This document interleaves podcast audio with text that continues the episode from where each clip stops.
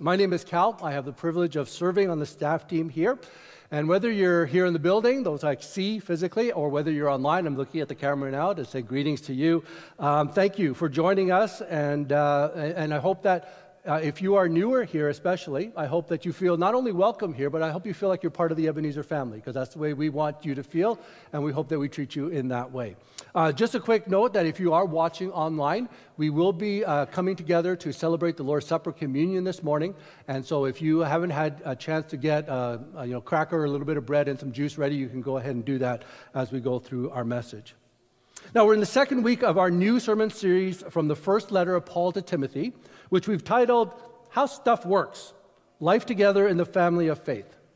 Pastor Layton got us rolling last week by sharing some of his own personal story regarding his journey toward becoming a pastor, and he's helped set the context of this letter by telling the backstories of Paul, the author of this letter, and Timothy, the recipient of this letter. It was a great reminder and encouragement about how important each of our own personal stories is, are as God uses the experiences of our life for His glory and His purposes if we are willing to submit ourselves to Him. So, I also want to begin this morning by just sharing a little bit of my own journey. Now, Pastor Layton called himself a reluctant pastor in describing his response to pastoral ministry. And I would say my experience was, and, and even today often is, still similar. You see, growing up, I never had dreams or even ideas of being in church ministry. I didn't make the decision to receive Jesus Christ and to follow him until I was 18, the summer after I graduated high school. Now, for those of you doing the math, I didn't fail a year. We did grade 13 back in Ontario, and so I was already 18 when I graduated. That fall, I started engineering studies at Carleton University in Ottawa. And like all good Asian kids, I knew I had to become either a doctor, a lawyer, or an engineer. And I think accountant is kind of on the acceptable list. Well, after two very unsuccessful years at university, unsuccessful academically anyway, I ended up actually becoming a pretty good snooker player and euchre player. Um, not, not, terribly good in school, though. Um, I, I, I, just needed a change. And I, by change, I mean like a change in, in every way.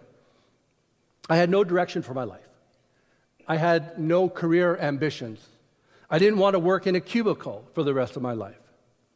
And my parents, my dad in particular, were, were very concerned, just to say the least. Now, during the summer of 1988, a group of my friends from my youth group back in Ottawa told me that in the fall they were going to attend a school called Briarcrest, a Bible college located in pretty much middle of nowhere, Saskatchewan. Now, up until then, I had never heard of a Briarcrest, nor had I even heard of Bible college. So they gave me a catalog. There was no online thing to browse at that time, but they gave me a physical catalog to look at. And perhaps because I was still relatively new in my faith, I found myself very intrigued by the possibility of studying Scripture full time. I was also drawn to the opportunity to get away from home for a year and to spend some time with my friends. And Briarcrest had a volleyball team. And I just started playing volleyball a few years earlier than that, and I thought I was pretty good, and I wondered if, well, maybe I'd make the team. So that fall, I set off for my adventures in Saskatchewan, planning at the time just to spend one year at Briarcrest. Well, during that first year, I thoroughly enjoyed my studies. I made significant new friendships, and I did make the volleyball team. A couple pictures here of my Briarcrest days, and I'm well, I'm the Asian guy, if that has, okay. that, that's easier to, to point out there. I was even asked if I would come back and be an RA for my dorm floor, which I agreed to do. So one year became two, and two became three, and I ended up finishing my undergraduate degree there. Oh, side note, in my third year, I met a young lady by the name of Michelle Sawatsky, but that didn't really affect my decision to go back for another year. It was in my third year that I began to sense that maybe God was calling me to this thing we call full time ministry. I, I, wasn't sure. I, mean, very, I wasn't sure. But there was just something about ministry that became kind of this little, you know, kind of poking and prodding in my heart and in my mind. Well, skip ahead a couple of years. Michelle Sawatsky and I are married and living in Saskatoon. we began attending Ebenezer Baptist Church, where a young and dark haired and mustached Leighton Erickson is the youth pastor. I strike up a conversation with Leighton, and I asked if Michelle and I might serve as youth sponsors. And so we did. We joined the youth team with Leighton at that time. Michelle was actually the first female sponsor to go on this summer youth canoe trip up to Nemeiben Lake. Now, if you need to know some faces here, this guy you may recognize. Well, I'm the Asian guy, yeah, that's me. And this is a very young Michelle, formerly Sawatsky. Ah. Okay, sorry. A little distracted there. Sorry about that. Uh, during our time at Ebenezer, God continued to put pieces in place about this possibility that maybe I would be called into ministry. I was always hesitant, though, to jump in, other than volunteering and serving here at the, at the church here and the programs here. After Michelle graduated from the University of Saskatchewan, we took a leap of faith and began to search for our own ministry opportunity. And God led us to a Chinese church in Ottawa where we had the privilege of serving for just over 19 years.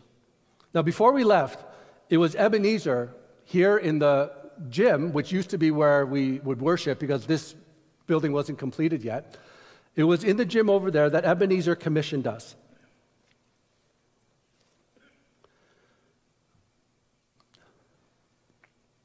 And it was a word from Pastor Layton, not necessarily at the commissioning time, but just before that. That I don't even know if you know what you said to me, and I, we should touch base on that later. But a word that Pastor Layton said to me, we might call it a prophetic word. We're going to talk about that uh, as it relates to Paul and Timothy later on in this series. Maybe a prophetic word. He might not say it was, or at least, and I don't know if I received it as one, but it might have been that helped me take that huge step of faith to enter into full time ministry. Now, even though I say I'm a reluctant pastor at best, I want to emphasize how much I appreciate and I love that God has given me the opportunity to do what I do. Um, and also how much I love serving this church family um, in the time that we've been here and look forward to continue to serve you well into the future. Now, those of you who know me, and I think many of you do, will know that one of my passions for ministry is in the area of God's word and truth. That's one of the key reasons I went to Bible college in the first place and why I stayed there to finish my undergraduate degree. See, for me, there's always been something about digging into and discovering truth. And, and what I mean by that is real, significant, life transforming, and life impacting truth that I would suggest literally gets me up in the morning, brings me to the office here or whatever my day holds, and, and just gets me, gets, gets my engine fired up. Now, confession. I, and I think like Leighton, don't actually love coming up here on Sunday mornings to preach. However, I do enjoy the journey toward truth, and I count it a privilege to be able to be up here uh, uh, the times that I'm scheduled, walking with you together as we discover and understand and apply truth, because I believe that truth and sound doctrine matter. Now, our passage this morning is from 1 Timothy chapter 1, verses 3 to 7. If you have your Bibles, turn there and follow along as I read the verses for us. I know we all rely on the screen behind me, but if you have a Bible, I would encourage you to either bring it or, or open it up. I think there's something about having Scripture in your hands that makes a difference. So, uh, or even open your devices and, and have the words in front of you. But here, Paul, in kind of still the opening section of his uh, words to Timothy, writes this. He says, As I urged you when I went into Macedonia, stay there in Ephesus, that you may command certain people not to teach false doctrines any longer or to devote themselves to myths and endless genealogies. Such things promote controversial speculations rather than advancing God's work, which is by faith. The goal of this command is love, which comes from a pure heart and a good conscience and a sincere faith. Some have departed from these and have turned to meaningless talk. They want to be teachers of the law, but they do not know what they are talking about or what they so confidently affirm. Now, it's interesting that Paul pretty much opens his letter with this urgency and with this command to confront false teachers. With all the ways that Paul could have began a letter to a dear friend and a, a, a young mentor or young pastor in Timothy, you would have thought maybe he would have began with a little more, uh, you know, kind of niceties and, and platitudes, or saying, "What a great job you're doing! We really appreciate you staying there and committing to this." He, he begins almost right away by jumping into this. Now, when I'm telling you, you've got to confront certain people not to teach false doctrine. So, why is that? Why is Paul making this kind of the priority and using this to set the tone for the rest of the letter? Well, Pastor Layton helped us set the context of this letter as it relates to Paul, the author, and Timothy, the recipient. But there's another context piece that I think we need to explore, and that's the context of the city of Ephesus and the church at Ephesus where Timothy is pastoring. Ephesus is a significant port city on the west coast of modern day Turkey. And because of its location, Ephesus was considered kind of almost the gateway to Asia. Anywhere you wanted to go in Asia, if you were from somewhere else, you would probably go to Ephesus in order to, to begin your journey through. And because of that, then Ephesus was a busy city. It was well populated. It had lots of visitors. Some would stay for longer periods of time, others would be just passing through as they, as they either journeyed or traded goods and so on and so forth.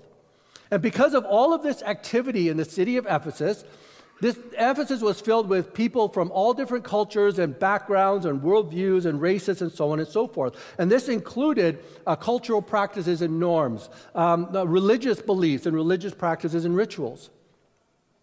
Now, we read in Acts chapter 18 that the gospel had come to Ephesus through Apollos.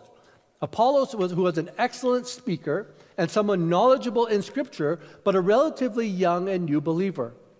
So you have this new, young, and fledgling church, perhaps even a few faith communities in and around Ephesus, started by Apollos' ministry as he preached the, the, the gospel there. Acts 18 describes it this way.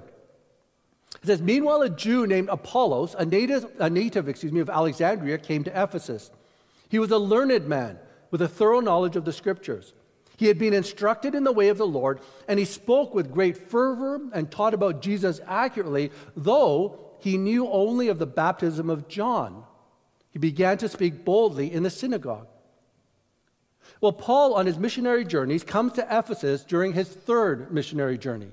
And when he arrives, he discovers that this new young church really had only a partial understanding of faith and what it meant to be a Christ follower. Acts chapter 19, verses 1 to 7 says this While Apollos was at Corinth, Paul took the road through the interior and arrived at Ephesus. There he found some disciples and he asked them, Did you receive the Holy Spirit when you believed? And they answered, No. We haven't even heard that there's a Holy Spirit. So Paul asks, Then what baptism did you receive? Well, John's baptism, they replied. And Paul said, John's baptism was a baptism of repentance. He told the people to believe in the one coming after him, that is, in Jesus. On hearing this, they were baptized in the name of the Lord Jesus. When Paul placed his hands on them, the Holy Spirit came on them, and they spoke in tongues and they prophesied. There were about 12 men in all. You see, Paul realized that the, the, that, that church at Ephesus, through the teachings of Apollos, had only kind of received half of what it meant to follow Christ. They understood that they needed to repent from their sins, but they had not yet understood what it meant to receive the Holy Spirit and then begin walking in, in the ways of Jesus. So, Paul, on his arrival, recognizes this and he kind of completes their faith, so to speak.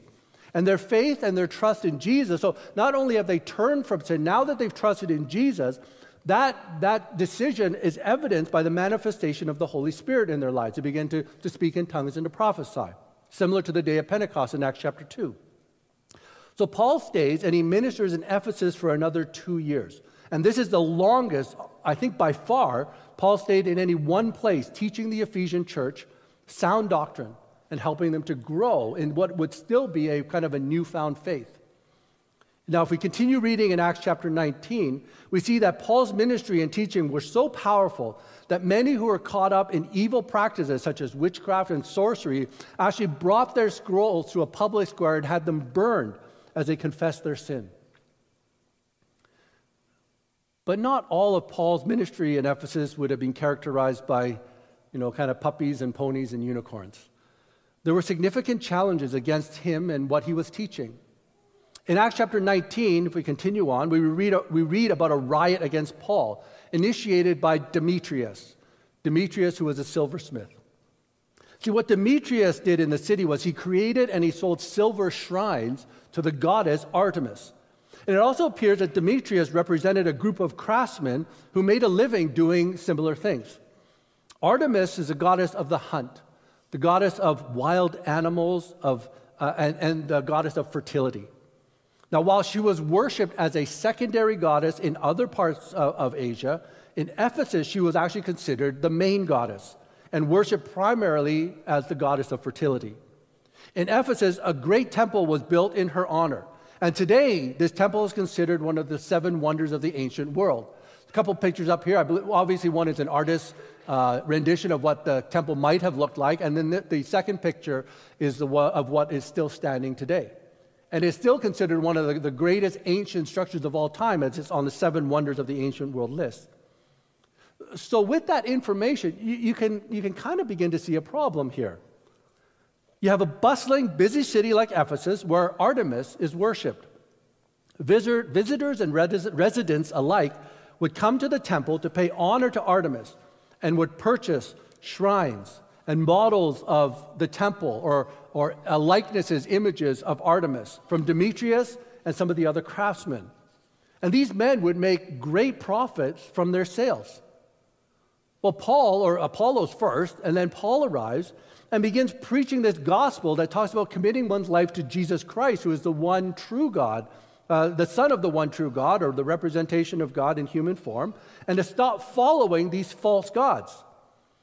And, as the number of Christ followers grew, the number of Artemis worshippers would drop.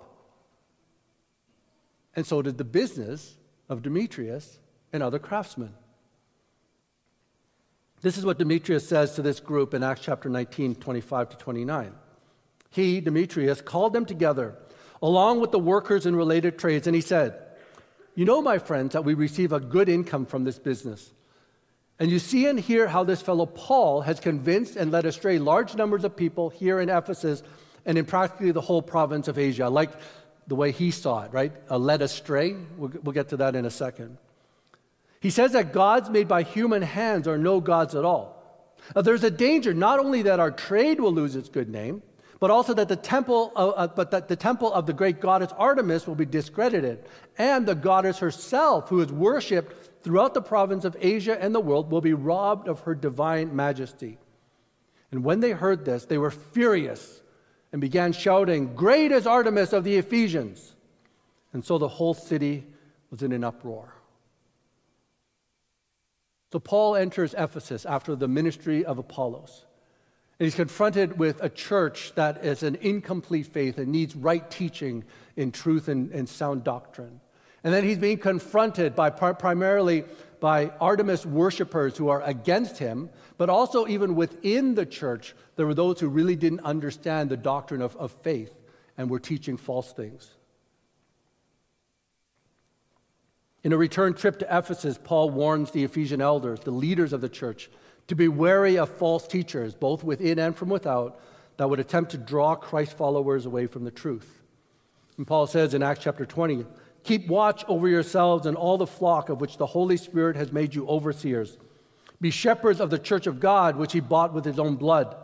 I know that after I leave, savage wolves will come in among you and will not spare the flock.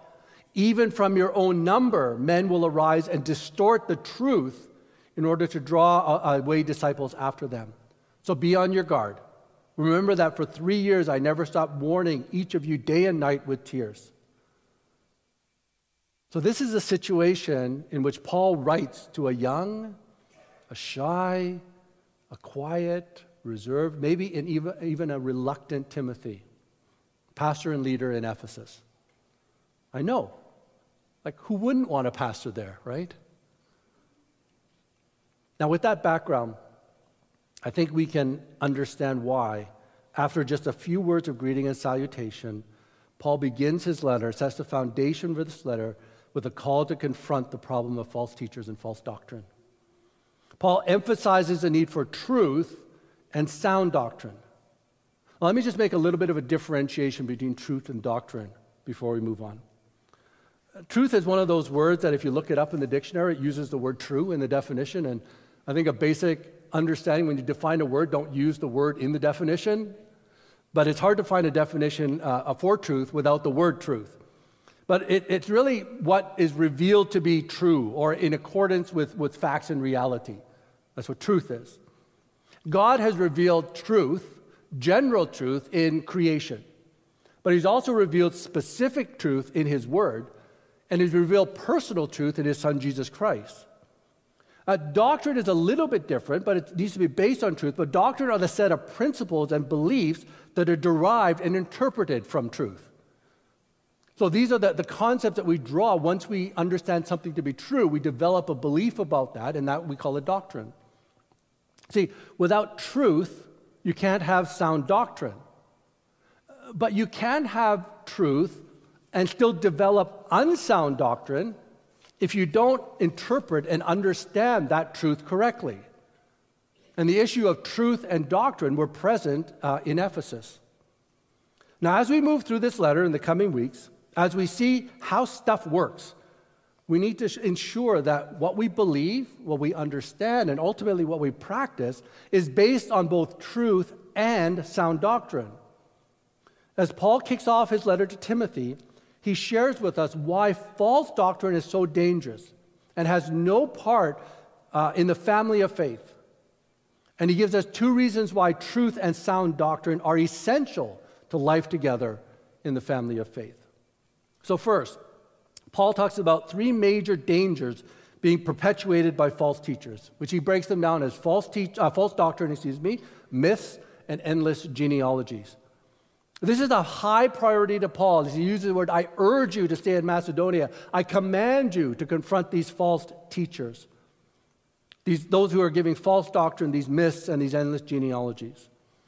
Now, false doctrine comes from either lies or falsehoods or they come from a misunderstanding or misinterpretation of truth. And both, again, were present in Ephesus. Most likely here, Paul is primarily addressing the misinterpretation and misunderstanding of the truth of the Old Testament scriptures, specifically the Torah. These OT teachers were apparently introducing ideas that were derived from uh, human thoughts or human philosophies and developing teachings that weren't true to a proper interpretation of Scripture and were becoming inconsistent with the teachings of Jesus. Myths or fables, a little bit different, were stories that came from uh, fanciful but inaccurate accounts of history. And endless genealogies focus on the Jewish lineage and overemphasizing and overprioritizing the people's ancestry, heritage, and family ties. Uh, Ephesus was a mixed group, to be sure, but the church would have began primarily with Jewish believers. Now, when I think of false doctrine and myths and endless genealogies, the times that we live in today aren't really that different from the time of Paul and Timothy in Ephesus, are they? I see, we live in a time characterized by what many have called a crisis of truth. There was a time, and not that long ago, where there was a standard of universal truth, and it was accepted. Uh, you either believed it or you didn't. Then, slowly but surely, truth has begun to erode. First, becoming relative to an individual, or even to a society or a culture. And now, truth is based not on facts, but on feelings and experiences. And add to that this movement within the Christian church that we've called progressive Christianity or faith deconstruction. And even what Christ followers once considered truth and sound doctrine is completely being questioned and undermined. The Life Application Commentary puts it this way Unfortunately, there seems to be a tragic absence of theological awareness among Christians today. With little understanding of sound biblical doctrine, many are and quoting Ephesians 4, verse 14, many are blown here and there by every wind of teaching and by the cunning and craftiness of men in their deceitful scheming. You're blown here and there. That means they're not grounded. They have no root. They have no, no compass point to direct them. Everything is just a, a moving like this. Like imagine if you were in the storm yesterday and you weren't secure Uh, in, in, a location or you didn't have a bearing for your vehicle to drive, imagine how tossed back and forth you would have been. Blown here and there by every wind of teaching and by the cunning and craftiness of men in their deceitful scheming. The, the, commentary goes on to say this can happen when individuals read passages out of context, read into Scripture their own interpretation, or listen to false teachers. You know, one of the, the terms that drives me absolutely nuts these days, and you hear it over and over again, especially in, well, I won't say especially where, but all over the place, It's your truth and my truth. There, there's no your truth or my truth, there's truth or not truth or untruth. And the result of these falsehoods, where are these, uh, uh, where are these uh, false doctrines and myths and, and endless genealogy? Where do they lead? Verses 4 and 6 tell us that they only lead to controversial speculation and meaningless talk. See, controversial speculation is really just guessing regarding truth. Right? It's just like, well, you have your opinion of it, I have my own opinion of it, and maybe we don't agree. And, and, and often these discussions lead to arguments and division and dissension. Have you ever tried to have a conversation with someone when the facts of whatever it is you're trying to discuss are, can't be agreed upon? Like, are the Oilers a good hockey team or not? We can't agree on the facts of whether Connor McDavid is the best hockey player on the planet or Jack Campbell was the right signing to make. Frustrating, eh? Now you know what I live with in the office. with the Oiler fans. I'm not pointing anyone out. No, no, I, but, but you understand. I mean, that, that's a trivial matter, but, but you understand what I mean, right? You ever get into a discussion with someone and, and, and they don't have their facts right? And, you're trying to discuss with them, but that discussion soon becomes a disagreement, and that disagreement actually ends up becoming a conflict. And, and, and, and in more serious issues, it can be divisive. Uh, I mean, obviously, the past few years have clearly demonstrated this. Whether it's medical information, or whether it's political positions, or whether it's social issues, there's so many things around us that have divided us simply because we haven't found truth. We can't base our, our discussion on, on what, what we agree to be true. Uh, Pastor Layton, even when he talks about conflict resolution, says the first step in, re- in, reconciliation and healing and conflict is you have to discover what's true and not your own interpretation of things. Meaningless talk is, um, I would consider making, sorry, myths. Myths is the second part. M- myths are just, uh, oh yeah, these, sto- sorry, the outcomes, the, the controversial speculation leads to division. And meaningless talk is really making primary things that are at best secondary or tertiary or, or lower on the scale.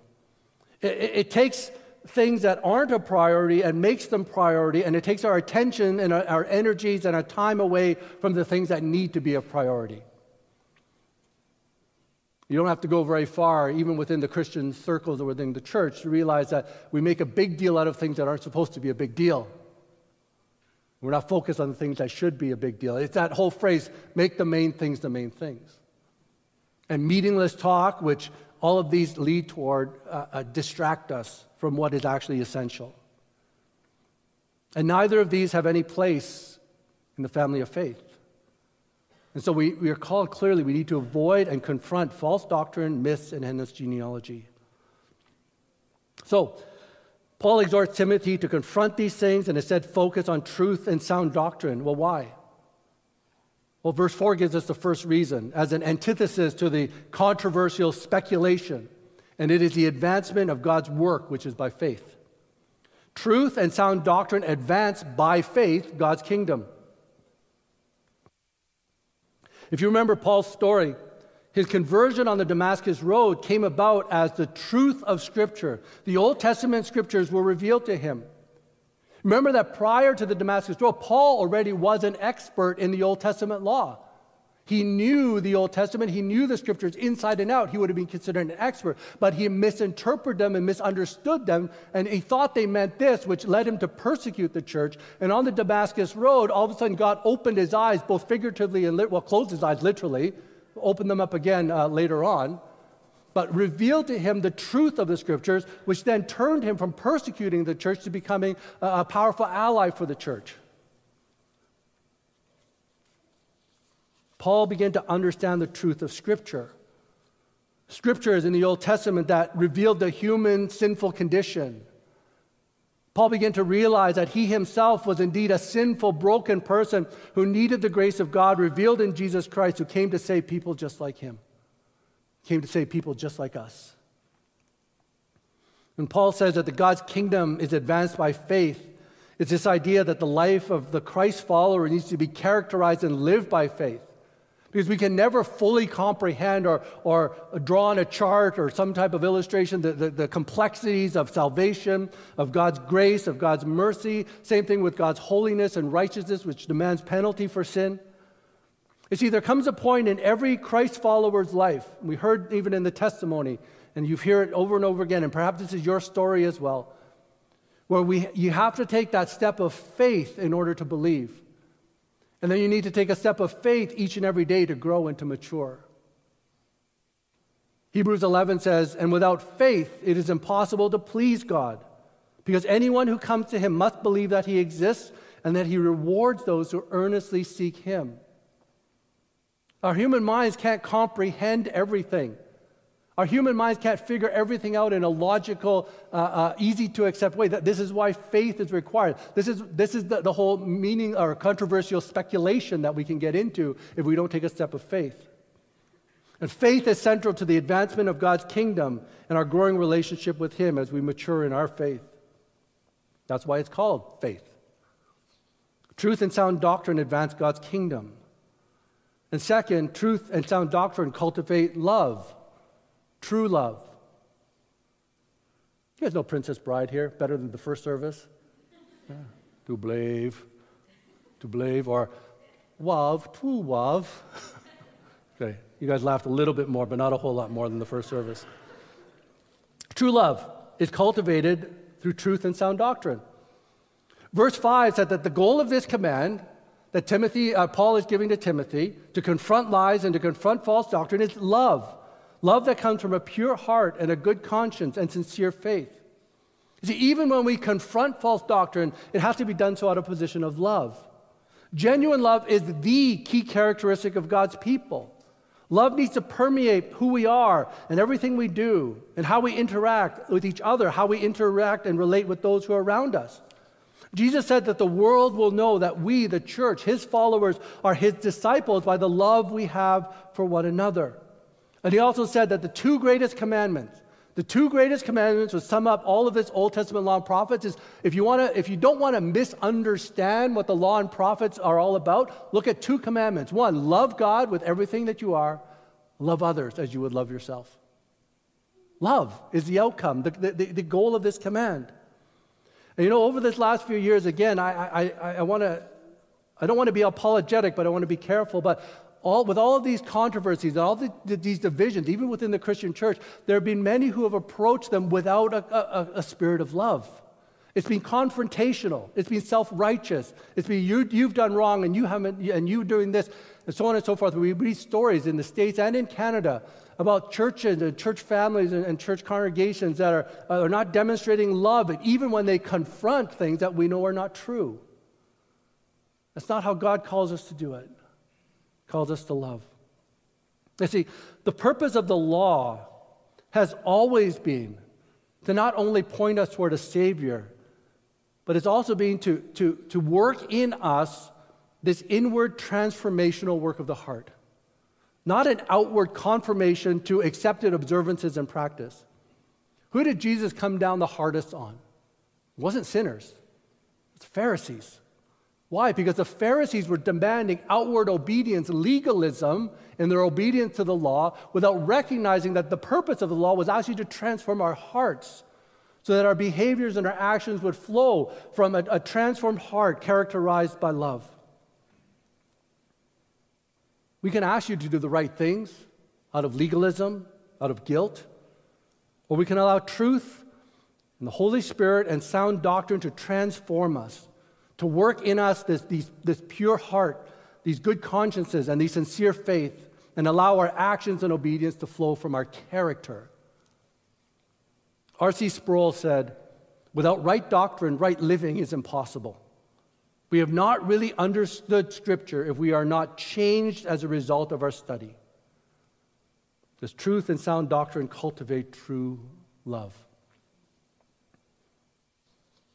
So, the dangers of untruth or falsehoods and false doctrine are controversial, divisive speculation, as well as meaningless, time wasting, and time consuming and priority killing talk. Truth and sound doctrine leads us towards the advancement of God's work and his kingdom, as well as the cultivation of true love. And Paul finishes this section by saying that these false teachers are really doing this for their own ego. They're trying to make themselves appear um, better than they are, more important than they were, or that they know more than they do. These false teachers were teaching with boldness things that they, they just simply didn't understand. And they needed to be stopped because their false doctrines were dividing the church and, and hindering God's work. In closing, let me just give you three quick applications for our passage today. Uh, actually, if you want in the worship team, want to start making your way back up. Let me just give you three quick applications for our passage today. First, we need to know truth if we're going to identify lies. Like I go back to this issue of the rise of biblical illiteracy. And I first heard of this term maybe over 20 years ago. And I can certainly say I, I, don't know that it's gotten better, let's put it that way, in general. I mean, not necessarily individually with you here or, or uh, as a family here. But if we simply don't know what the Bible says, we can't identify then what is lie. Right? You can be confronted with an idea, and if it, if it sounds right or it feels good, then maybe you accept it as truth. But we have to hold it up to the light of God's word and say, is this actually true? So we need to know truth in order to identify lies. Second, we need to properly interpret truth so we can identify false doctrine. But it's not just knowing the truth, it's how do we interpret that truth. And there are sound uh, interpretation principles, which we call hermeneutics, that help us then derive our doctrine from truth. And we need to learn how to interpret truth so that we can identify false doctrine. I already talked about progressive Christianity. And one of the dangers is that it might acknowledge truthful principles, but it interprets them in a whole different way. Progressive Christianity, or what we call uh, Christian deconstruction, and their, their emphasis is on our feelings and our experiences. And we've, we've begun to, and I hope we haven't, uh, but we, might, we have to be careful, we have to be mindful. But it lowers and it even undermines the authority of God's word. We get, instead of putting God's word at the foundation and how we respond and react and feel on top of that, we put how we feel and what we experience, and then we put God's word in light of those things. And that's false doctrine. It's a danger. It creates subjectivity. It becomes your truth. Another, again, drives me crazy. Third, not only do we need to know truth and we need to interpret truth, but we need to live truth so that we can advance God's work and we can grow in love. God's kingdom and inner transformational and uh, inner transformation are works of the Holy Spirit and the Holy Spirit works in unison with the God's Word to bring about that change. So when you open God's Word, when you read it, when you study, when you meditate it, when you apply it, do so not only from a head level, a, like a, a, head mindset, a, a knowledge mindset, but allow it to penetrate your heart. And I would imagine and I would bet that if you prayed that, you, uh, that God would change you through His Word and through His Spirit, that God will begin that transformation of the heart. Now, slowly but surely, you'll begin to reveal Christ's character in your life, particularly in the area of love, even when we're confronted with difficult things or challenging things. This morning, we have the privilege of joining together for communion, around the communion table, celebrating the Lord's Supper together. And as it relates to our message this morning, truth and sound doctrine always leads us to Jesus Christ and always leads us to the sacrifice that he made on the cross on our behalf.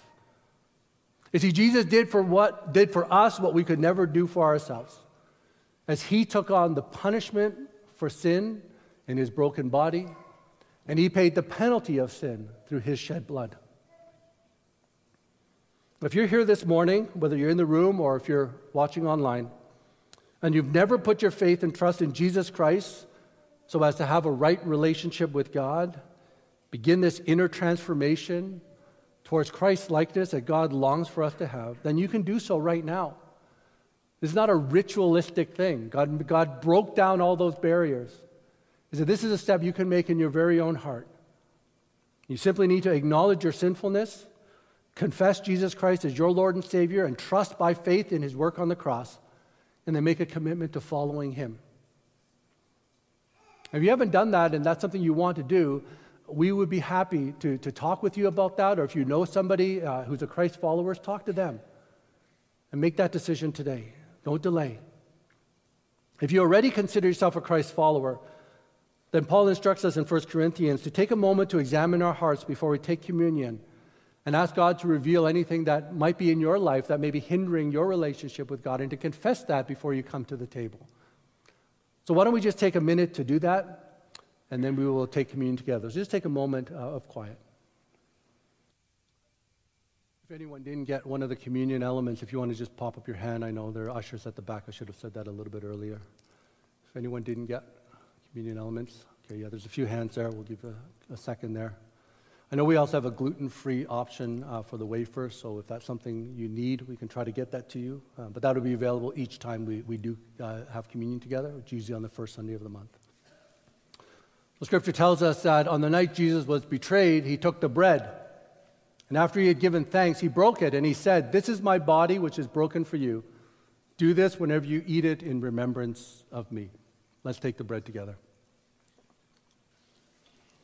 And scripture continues to say that after supper, Jesus took the cup. And he said, This is a cup of the new covenant in my blood.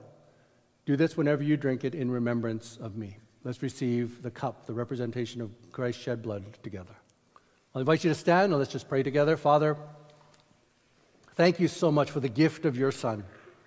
Thank you for his willingness to sacrifice his glory in heaven, to come to earth, be born as a human being to live a life, a sinless life, so that he could be our perfect sacrifice. And that through his broken body, the punishment of sin was paid, and through his shed blood, the, the penalty of sin was paid. Father, thank you for this incredible gift. And thank you for your word, which guides us into your kingdom, Father, and in, just in, into your kingdom and into your ways, which grows in us and transforms in us Christ likeness and love. Father, thank you for this gift. In Jesus' name, amen. Thank you for being with us. Um, thank you for those who have joined us online, have not risked uh, the, the road conditions and that. Just a reminder for second service people, too, that if you want to come early and join us for our coffee connection time, uh, cinnamon buns and coffee in the chapel, we'd love to see you then. And also a reminder that next week will be our deadline for Christmas shoe boxes. So if you haven't yet packed one, you want to grab one, take one on your way out and bring it back next Sunday. Uh, we look forward to seeing you, whether it's at service next Sunday or throughout the week as we have opportunity. Uh, trust you have a great week.